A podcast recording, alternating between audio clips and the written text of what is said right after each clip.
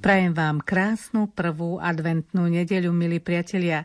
Okrem toho, že sa začal advent, začal sa aj nový cirkevný rok a je to liturgický rok B. Dnes vám otec Marian Gavenda bude rozprávať o bdení, o ktorom sa píše v Marekovom evaníliu. Prečíta vám ho Jozef Šimonovič. Pokojné počúvanie vám želá Anna Brilová. Čítanie zo svätého Evanielia podľa Marka. Ježiš povedal svojim učeníkom. Majte sa na pozore. Bdejte, lebo neviete, kedy príde ten čas. Je to tak, ako keď človek odcestuje. Opustil svoj dom, svojim sluhom odovzdal moc, každému určil prácu a vrátnikovi prikázal bdieť. Bdejte teda, lebo neviete, kedy príde pán domu. Či večer, či o polnoci, či za spevu kohúta, alebo ráno aby vás nenašiel spať, keď príde nečakane. A čo hovorím vám, hovorím všetkým. Bdejte. Predchádzajúce evanielia, teda na konci cirkevného roka, boli zamerané na kone časov, na Boží súd a na príchod Ježiša Krista a tiež na to, ako sa pripraviť, aby sme obstáli. Dnešné evanielium na to nadvezuje, pretože nám radí byť bdelí. Evangelium prvej adventnej nedele je z Markovho Evanielia z 13. kapitoly, teda z časti, keď končí Ježišovo verejné pôsobenie a začína Markov opis Ježišovho utrpenia. Bdieť totiž je výzva, ktorá sa netýka len nejakej chvíle, ako keď človek čaká návštevu, tak bdie, ale bdelosť to by mal byť trvalý stav kresťana. Spôsob, akým existuje. Raz som stretol pána s kočíkom, ktorý sa mi predstavil a pozdravil ma a hovorí, viete, ja vás poznám, lebo vás ten kolárik prezradí, ale mňa nemôžete poznať, lebo ja som v zamestnaní kuklač. A tak trošku sme sa porozprávali, ako bolo, keď bol svätý Otec v Bratislave Petržalke a, a celé z ich pohľadu, ako to strážili. No on práve povedal, že viete, my kukláči sme stále v strehu, aj keď ja počujem, že niekde napadol sneh, ja sa pýtam koho. To je postreh človeka, ktorý naozaj je zvyknutý bdieť, takisto kontrolór si všade všíma chyby, no kresťan by mal byť charakterizovaný nie nejakou takou ústráchanou bdelosťou, ale tým, že stojí pred dvermi nebeského kráľovstva, že jeho život je len očakávaním a to očakávaním, ktoré nie je pasívne, ale vlastne je to cesta. Advent e, to je vlastne prichádzanie a ono je obojsmerné. Teda Boh prichádza k nám, ale aby sme sa s ním stretli, my mu vychádzame v ústrety len pred svoj dom a teda vychádzame zo seba, z toho, čo nás spútava, zotročuje. To je vlastne podstata adventu. Táto myšlienka bdieť a robiť to, čo v danej chvíli mám, inými slovami, čo keby teraz som zomrel a ocitol sa pred Božou tvárou, to bola myšlienka, ktorá veľmi motivovala množstvo svetých si túto vec uvedomovali a vieme z praxe, že naozaj ľudia zomierajú v najrozmanitejších e, rozpoloženiach a nehovoriac o veku, e, v ktoromkoľvek e, období života a pri ktorejkoľvek činnosti, niekto spánku, niekto zamestnaní, niekto pri odpočinku, náhle postupnou chorobou. A to vedomie, čo keby som teraz zomrel, znova neviedlo k nejakému strachu, ale k prežívaniu života ako čoho si vzácného a neopakovateľného. Takým nám blízkým je Dominik Sávio, ktorého životopis napísal Sandom Bosko a vyzdvihol už on sám jednu epizódku, keď sa hrali tí mladí a Taliani, vieme, akí sú, keď sa hrajú, sú veľmi vitálni a kričia a sa ho spýtal, že čo by si robil, keby si teraz zomrel a on odpovedal, ďalej by som sa hral, pretože je prestávka a Boh chce teraz, aby som sa hral. No to je čosi výstižné a zase keď zazvonilo, to bolo fascinujúce, keď už hovoríme o Domboskovi, že tie stovky vitálnych chlapcov úplne stíchli, lebo to bola vlastne aj spiritualita Domboska. E, prežívaj to, čo prežívať máš. Keď je škola, počúvaj ako najlepšie vieš a keď je prestávka, hraj sa ako najlepšie vieš. Čiže toto bdenie by malo v konečnom dôsledku viesť k čoraz plnšiemu životu. Nie k nejakej napätej ustráchanosti alebo pasivite, bdiem a čakám a potom sa uvidí. Tento liturgický rok sa začína Izaiášovým proroctvom. Nečítali sme ho, ale v chrámoch sme ho mohli počuť v prvom čítaní. No aj samotné bdenie je funkcia prorocká. Bdieť totiž znamená dávať pozor a dokonca výraz, ktorý Marek používa, znamená aj stáť pred odvermi.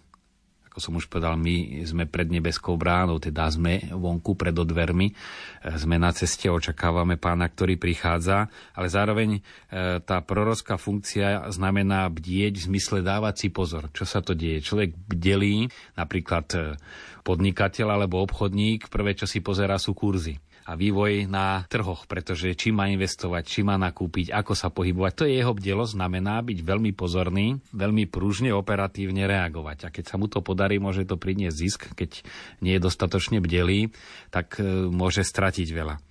No a v tomto zmysle to prorocké bdenie znamená všímať si znamenia čias e, vedieť, chápať tie trošku hĺbšie súvisí, než len e, nejaké ekonomické alebo politické, ale z toho pohľadu ozaj prozretelného, alebo z pohľadu, ako toto súvisí s prichádzajúcim Božím kráľovstvom, ako to súvisí so súdmi cirkvi. A tam zrazu človek vidí veci neraz úplne opačne, než by sa zdali na prvý pohľad. Aj v diskusii s putníkmi po Svete Zemi prišla reč na túto tému, konkrétne na kňazov a kňazov, ktorí aj si plnia svoje poslania, aj neplnia a vtedy sme prišli k tomu záveru, že naozaj práve Kňazi, ktorí neplnia svoje poslanie, vyvolávajú odpad do cirkvy, odpad do cirkvy vedie k boju proti cirkvi a boj proti cirkvi vedie k tomu, že sa v nej formujú dobrí kňazi. To je určitá zákonitosť aj duchovná, ako je v prírode, že sa veci vyrovnávajú.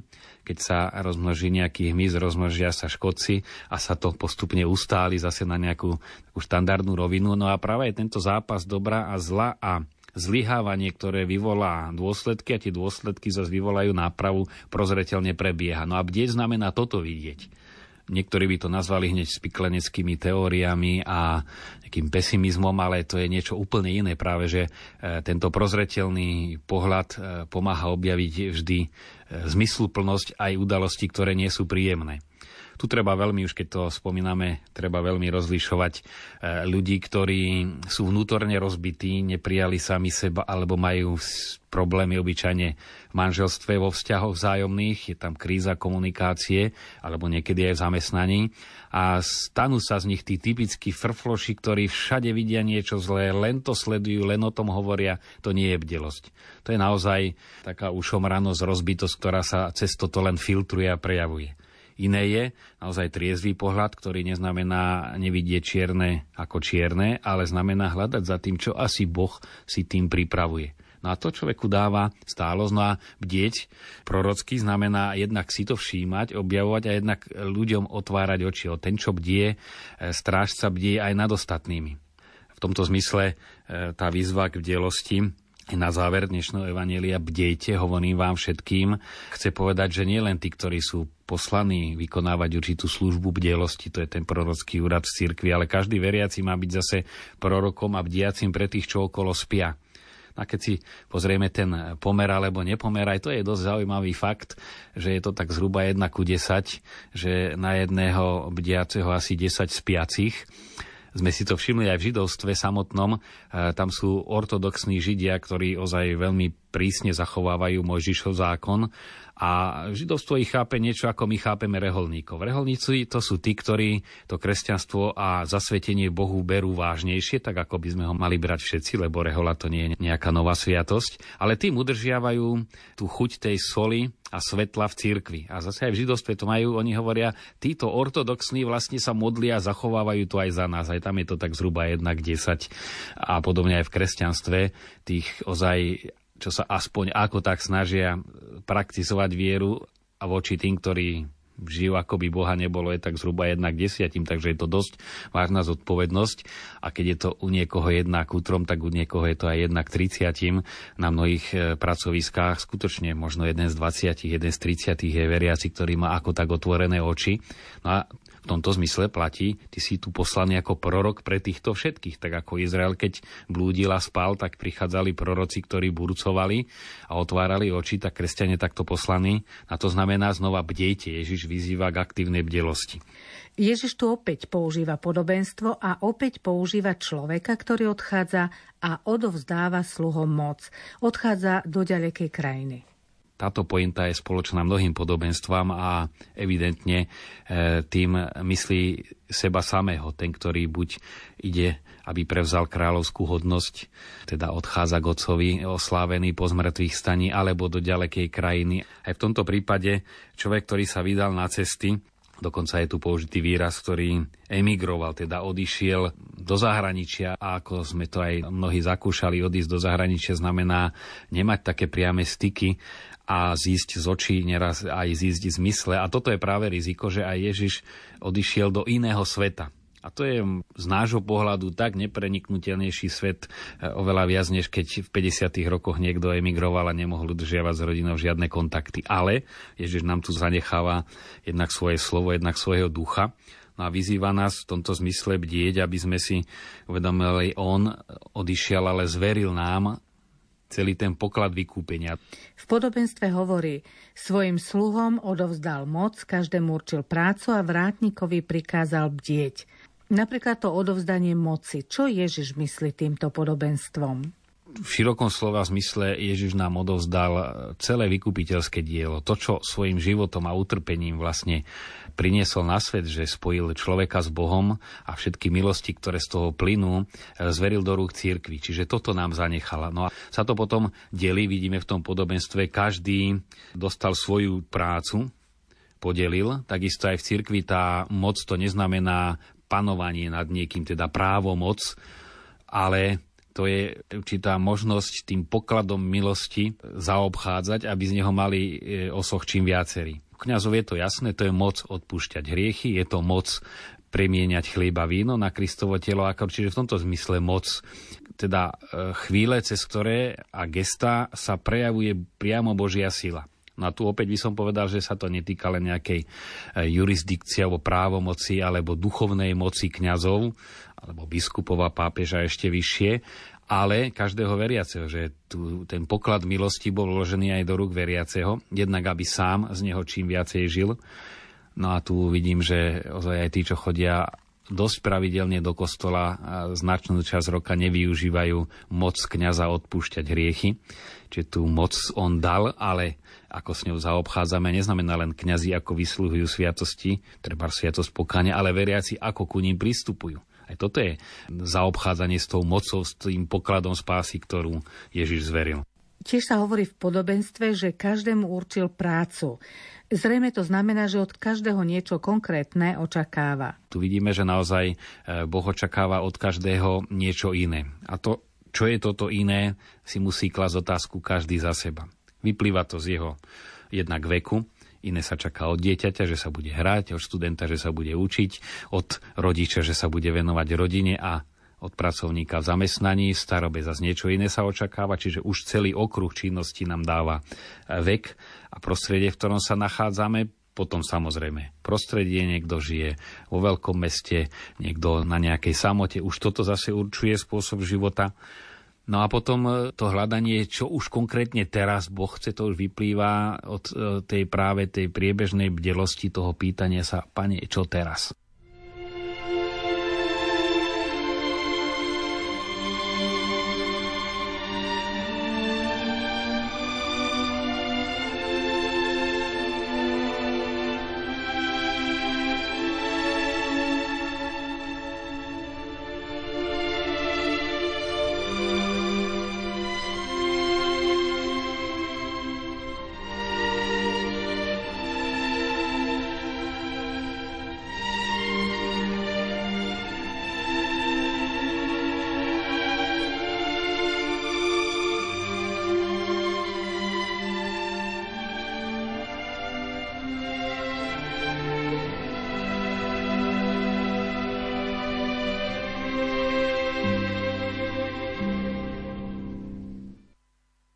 Hovorili sme o daroch a schopnostiach, ale k tým prirodzeným darom, ktoré dostávame, patria aj tie nadprirodzené. K prirodzeným eh, podmienkam, ktoré nám pomáhajú zistiť, aké je naše miesto, čo Boh od nás čaká, sú tu aj nadprirodzené. A to sú tzv. charizmy. Ako hovorí už svätý Pavol, jeden dostal dar vyučovať, druhý napomínať, jeden prorokovať, druhý eh, vysvetľovať proroctva, iný sa starať o blížnych. Obyčajne sú to prirodzené dary umocnené milosťou. Lebo e, milosť predpokladá prirodzenosť a aj našu prirodzenosť stvoril Boh a treba z prirodzenú schopnosť venovať sa druhým, tak to umocní tá charizma, treba z starostlivosti tej takej diakonie, či už o chorých, o opustených. E, milosti to roznecujú. No a potom sú to osobitné dary Ducha Svetého, ktoré e, tiež nesmieme podceňovať. Žijeme období, keď v cirkvi je rozmach chariziem, Samozrejme sú aj presné pravidlá, ako ich rozlíšovať a aj pravidlá, ako ich používať, aby sa nevymkli tak ako prirodzený talent možno aj zneužiť, takisto aj charizmu Ducha Svetého možno zneužiť. Aj keď je od Ducha Svetého napokon aj zdravý rozum je e, Boží dar a nie je to len čosi ľudské alebo silné svaly. Takže v tomto smere ale nesmieme zabúdať, že sú tu určité dary charizmy, prorocký, kráľovský, kňazský úrad, ktorý sme dostali v krste, ktoré ešte rozširujú to pole našej bdelosti a tým pádom aj zodpovednosti. V podobenstve pán Ježiš hovorí o sluhoch, ale dnes ľudia neradi počúvajú o sluhoch alebo slúžení. Dokonca v origináli je slovičko dulos, ktoré znamená aj otrok, aj služobník. Niektorí to rozlišujú. Sluha je ten, ktorého práca patrí pánovi a otrok je ten, ktorý sám patrí pánovi. Ak by sme chceli rozlíšiť, že ktorý odtienok toho slovička dulos myslel Ježiš, tak myslel otrok. Nám sa to zdá ponižujúce, ale on kladie za príklad seba. Prišiel som dať život za druhých. Čiže nie len svoju prácu alebo svoje ohlasovanie. On prišiel ako otrok, čiže ten, ktorý patrí, ktorý sa vydá do rúk ľudí a naplňa túto službu krajného seba darovania a nie len venuje činnosť druhým. No a v tomto zmysle aj my sme služobníci, nie v zmysle toho zotročenia, ale že plne patríme pánovi. Nielen naša činnosť, ale my sami. A v tomto zmysle byť otrokom znamená niečo veľmi vznešené služba kráľovi vždy bola podstou, aj keď to bol služobník, takisto aj v tomto zmysle, ak človek je v službe Boha, tak je to niečo znešené. No by som povedal tým, ktorí odmietajú slúžiť Bohu, lebo sú príliš hrdí, celkom isto sú otroci veľmi smiešných vecí. Sú otroci menového kurzu, sú otroci poisťovne, sú otroci neraz svojho auta alebo svojho domu. Keď odmietnú Boha a jemu slúžiť, tak sa stávajú služobníkmi veci prchavých a pomíňajúcich. A naozaj je to vyslovená otročina, lebo tam človek ten život vyslovene stráca. Prichádza oň. Čo sa myslí po tou prácou? Ide tu len o činnosť, alebo aká je to práca? Tak pod pojmom práca samotný sa myslí len, že človek pracuje, ale znamená to zároveň aj celé naplňanie života, teda to, o čo sa človek v priebehu života má usilovať. Veď keď hovorí Ježiš neustále bdejte, to znamená nielen v zamestnaní, pri tom, čo človek robí, ale neustále, aby život prebiehal v citlivosti, čo teraz Boh odo mňa chce. Tu by som povedal, že trošku je škoda, že sa stále dávajú za vzor nasledovania prevažne reholníci. Vidíme to aj blahorečenia, aj svetorečenia, skôr vzory, ktoré boli obdivuhodné a možno pre tú komunitu, ktorú založili nejakú novú reholu, sú naozaj inšpirujúci aj po 200-300 rokoch, hlavne to jadro tej charizmy, ktoré treba neustále obnovovať. Pravdou však je, že tá špiritualita každodennosti, špiritualita človeka, robotníka alebo intelektuála, lekára je úplne iná. Aj denný rytmus, aj rytmus myslenia je iný. Na tú skôr by som povedal, treba hľadať takéto vzory. Ja neviem, za Pavla VI. bol eh, blahorečený doktor Moscato alebo Giorgio Frassati ako ozaj mladý, aktívny človek žijúci na tú dobu moderným eh, spôsobom života. Isté, církev je veľmi široká, církev tvoria aj reholníci, aj laici, ale dôležité, aby si človek hľadal vzory z toho prostredia, v ktorom aj on žije. Inak potom to vedie k určitej rozdvojenosti, že túžim sa stať e, svetý na istý vzor a používať aj prostriedky, ktoré ten svetec používal a tam je už potom chyba, že sa máme snažiť byť svetý, to je správne a každý sa má snažiť. Ale keď používam prostriedky z úplne iného prostredia, vôbec štýl modlitby, meditácie, tak z toho vyplýva len nespokojnosť, zisťovanie, že to nefunguje, znechutenie, alebo veľmi spotvorená svetosť. Keď e, niekto niekoho napodobuje, vždy je to smiešné, a o to viac v duchovnom živote, že to sú potom karikatúry, ktoré aj to vidíme, tých neveriacich skôr odpudzujú. Keď toto povedia si radšej nič. V tomto podobenstve sa hovorí o bdení, teda bdejte. Ale na druhej strane tiež sa tu hovorí o vrátnikovi, že on musí bdieť, ako by tí druhí nemuseli. Ježiš tu naznačuje, že aj osobitné poslanie bdieť aj za druhých. Celkom isto je to služba kňazov alebo reholníkov, ktorí práve vďaka aj podmienkam, že mali čas študovať, že ozaj to vovedenie do duchovného života mali systematické, mali špirituála, napríklad v seminári e, kňazi, keď sa formovali, mali čas ozaj tú biblistiku si naštudovať, čiže svojou povahou sú tí, ktorí sú predurčení a na to sú aj poslaní, aby viac bdeli, než tí, ktorí na toto všetko nemajú čas, aby aj im pomáhali otvárať oči. Dokonca episkopos, teda to, čo my teraz prekladáme ako biskup, bol ten, ktorý bdel nad komunitou. Nie nejaký dozorca, ktorý dozerá, ale ktorý bdie a rozlišuje, čo je dobre, čo je zlé, povzbudzuje, varuje, rozdeluje. Čiže to je episkopos. No ale ako som už povedal, každý má to svoje pole pôsobenia a nesmieme sa spovedať, že bdelosť je len úloha kňazov a biskupov. Na druhej strane, myslím, že toto nehrozí, skôr hrozí pod vplyvom celej atmosféry, ktorú navodzujú médiá, je to také vytláčanie postoja cirkvi, už nehovoria o pápežovi, vždy len nejaká kritika. Teraz som si všimol, je to zdanlivá len drobnosť. Apoštolská exhortácia, ktorú pápež podpísal v Afrike, preložili pápežské pokarhanie. No exhortáre znamená práve, že povzbudzovať. Ale tu vidíme, ako sa zakoreňuje cez takéto drobnostičky tá negatívna atmosféra, negatívny postoj. Hoci naozaj môžeme byť vďační, že aj súčasný pápež je práve ten episkopos, ten, ktorý z úžasného nadhľadu aj ako mysliteľ, a nielen teológ, ale aj filozof, filozof e, dejín a diania e, vidí a ukazuje línie. Vidíme už spätne, ako presne pomenovával veci Jan Pavol II alebo Pavol VI, že sme v dobe, keď cirkvi nechýbajú vizionári. E, kedy si to bolo naopak, že skôr tá hierarchická štruktúra bola taká uzemnená, upevnená a musela tých charizmatikov držať a neraz ich aj brzdila. Vieme, koľko svedci si vystáli, kým dosiahli schválenie svojej rehole. Teraz je to naopak, že tí, ktorí predstavujú hierarchiu, zároveň predstavujú aj charizmatickú zložku církvia, sú tak ďaleko, že za nimi nestačíme bežať.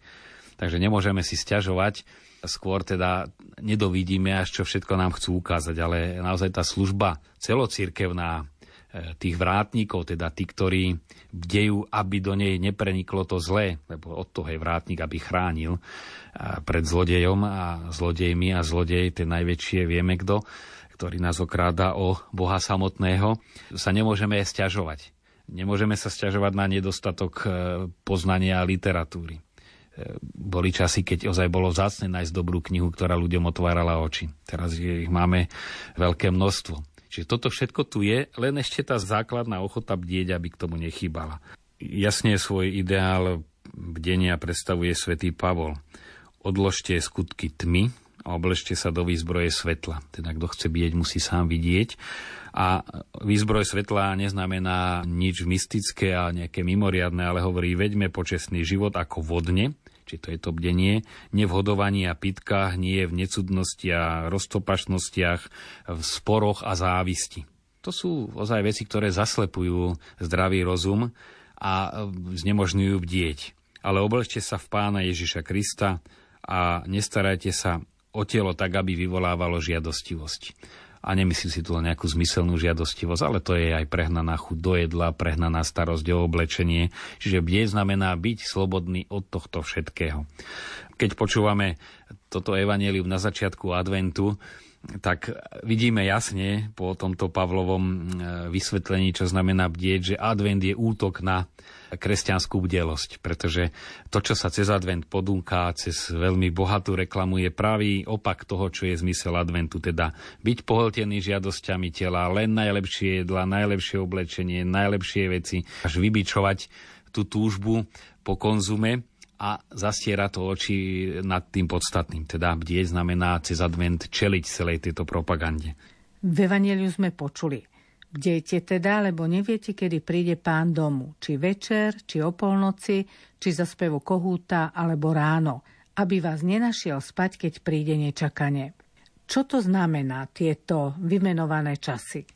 Ježiš tu používa vtedy zaužívané meranie času, teda nehovorí o 5. a o 10. a o 5. popoludní, ale používa či už podľa striedania stráži, alebo podľa slnečného rytmu.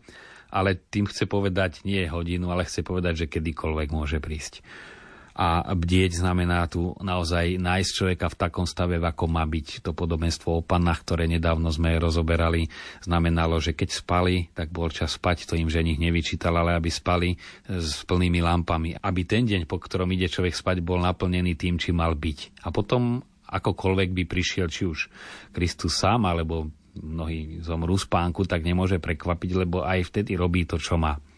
A niekto môže byť ustráchaný a môže do noci pracovať a neznamená, že bdie. A večer si dá ešte tri kávy a nemusí byť bdelý, pretože Boh od neho čaká, že má spať a on takto premrštenie sa možno venuje niečomu, čo absolutizuje a práve vytláča Božiu vôľu. Nož a ako vždy, ako aplikovať toto evanielium, otec Marian? Ako sme už naznačili, strážnik má e, chrániť najmä pred zlodejom. A to aj svätý Pavol hovorí pred príchodom zlodeja ktorý je pre toho, kto svoj poklad vložil do niečoho iného, než je Boh. Na tu práve, čím človek viac hľadá bohatstvo, tým viac sa ochudobňuje. A neznamená ideál je človek, ktorý hľaduje a nemá nič, ale ktorý do týchto vecí nevkladá absolútnu istotu a dôveru, ten zrazu zistí, že vedie tu aj niečo oveľa a niekto oveľa väčší a hodnotnejší. Tu by som chcel len naznačiť, že naozaj tá ekonomická situácia a ekonomicko-sociálna, ktorá nie je jednoduchá a stavia pri najmenej veľmi ťažké otázniky, je pre veriacich obrovská šanca na katechézu práve na túto tému lebo ľudia sú starostení, čo bude. Konečne sú starostení aj tí, ktorí sa považovali za zaistených, teda ľudia bohatí, ktorí si osobitne priplácali aj zdravotné poistenie, ešte aj poistenie na pohreb a všetko sa cítili zaistení a zrazu sa vynára hrozba, že to všetko sa rozsype, čo neznamená ešte prilievať olej na oheň, ale je to výzva ľuďom pomôcť otvárať oči, že ej, veru v tej neistote človek zistí, že vedie tu aj čosi istejšie a čosi hodnotnejšie. Mimoriadná evangelizačná atmosféra je teraz v spoločnosti. Je nad dní krásne, keď sa človek prebudí to vedomie, mám nový deň pred sebou a je to nová šanca, nový dar, alebo v širšom význame tá agenda na ďalší rok, ktorá je celá čistá, to vedomie, koľko času mám pred sebou, tak je to aj v liturgickom roku s adventom, že je to opäť nová Božia šanca. Nielen čo sa času týka, ale čo sa aj milosti týka. Každý vstup do nového roku je nová ponuka biblických čítaní, Eucharistie, pokánia. No a tak ako prirodzene si ľudia pri vedomí, že vstupujú do nového roka, cítia potrebu robiť predsavzatia a to všeobecne vidíme, že e, vnímajú je to čosi nové, nová výzva, aj keď neraz nevydržia dlho, ale aspoň tá túžba začať inak je v človeku do neho vpísaná. No a u veriacich by malo niečo také sa zobudiť na začiatku adventu. A to je už na dnes všetko, milí priatelia. S prianím požehnaného týždňa sa s vami lúčia otec Marian Gavenda a Anna Brilová. Tešíme sa na vás o týždeň.